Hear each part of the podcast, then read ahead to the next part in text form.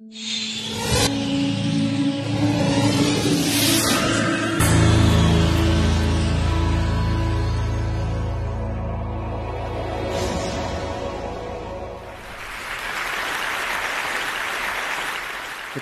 has been my passion ever since I was old enough to pick up a camera.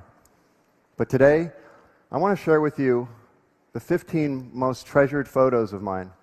And I didn't take any of them. There were no art directors, no stylists, no chance for reshoots, not even any regard for lighting. In fact, most of them were taken by random tourists. My story begins when I was in New York City for a speaking engagement, and my wife took this picture of me holding my daughter on her first birthday. We're on the corner of 57th and 5th. We happened to be back in New York exactly a year later, so we decided to take the same picture. Well, you can see where this is going.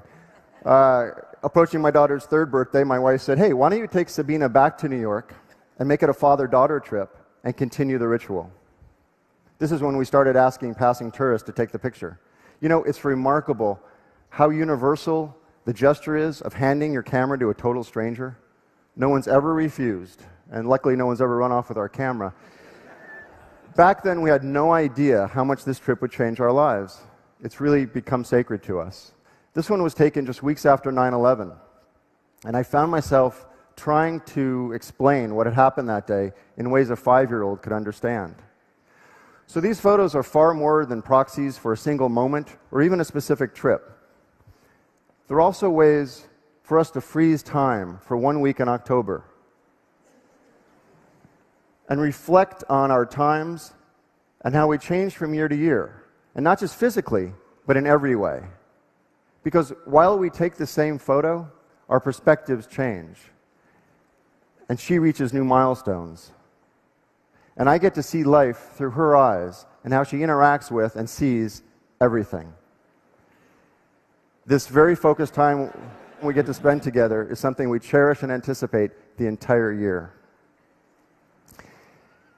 Recently, on one trip, we were walking, and she stops dead in her tracks, and she points to a red awning of the doll store that she loved when she was little on our earlier trips.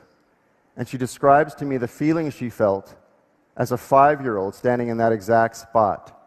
She said she remembers her heart bursting out of her chest when she saw that place for the very first time nine years earlier.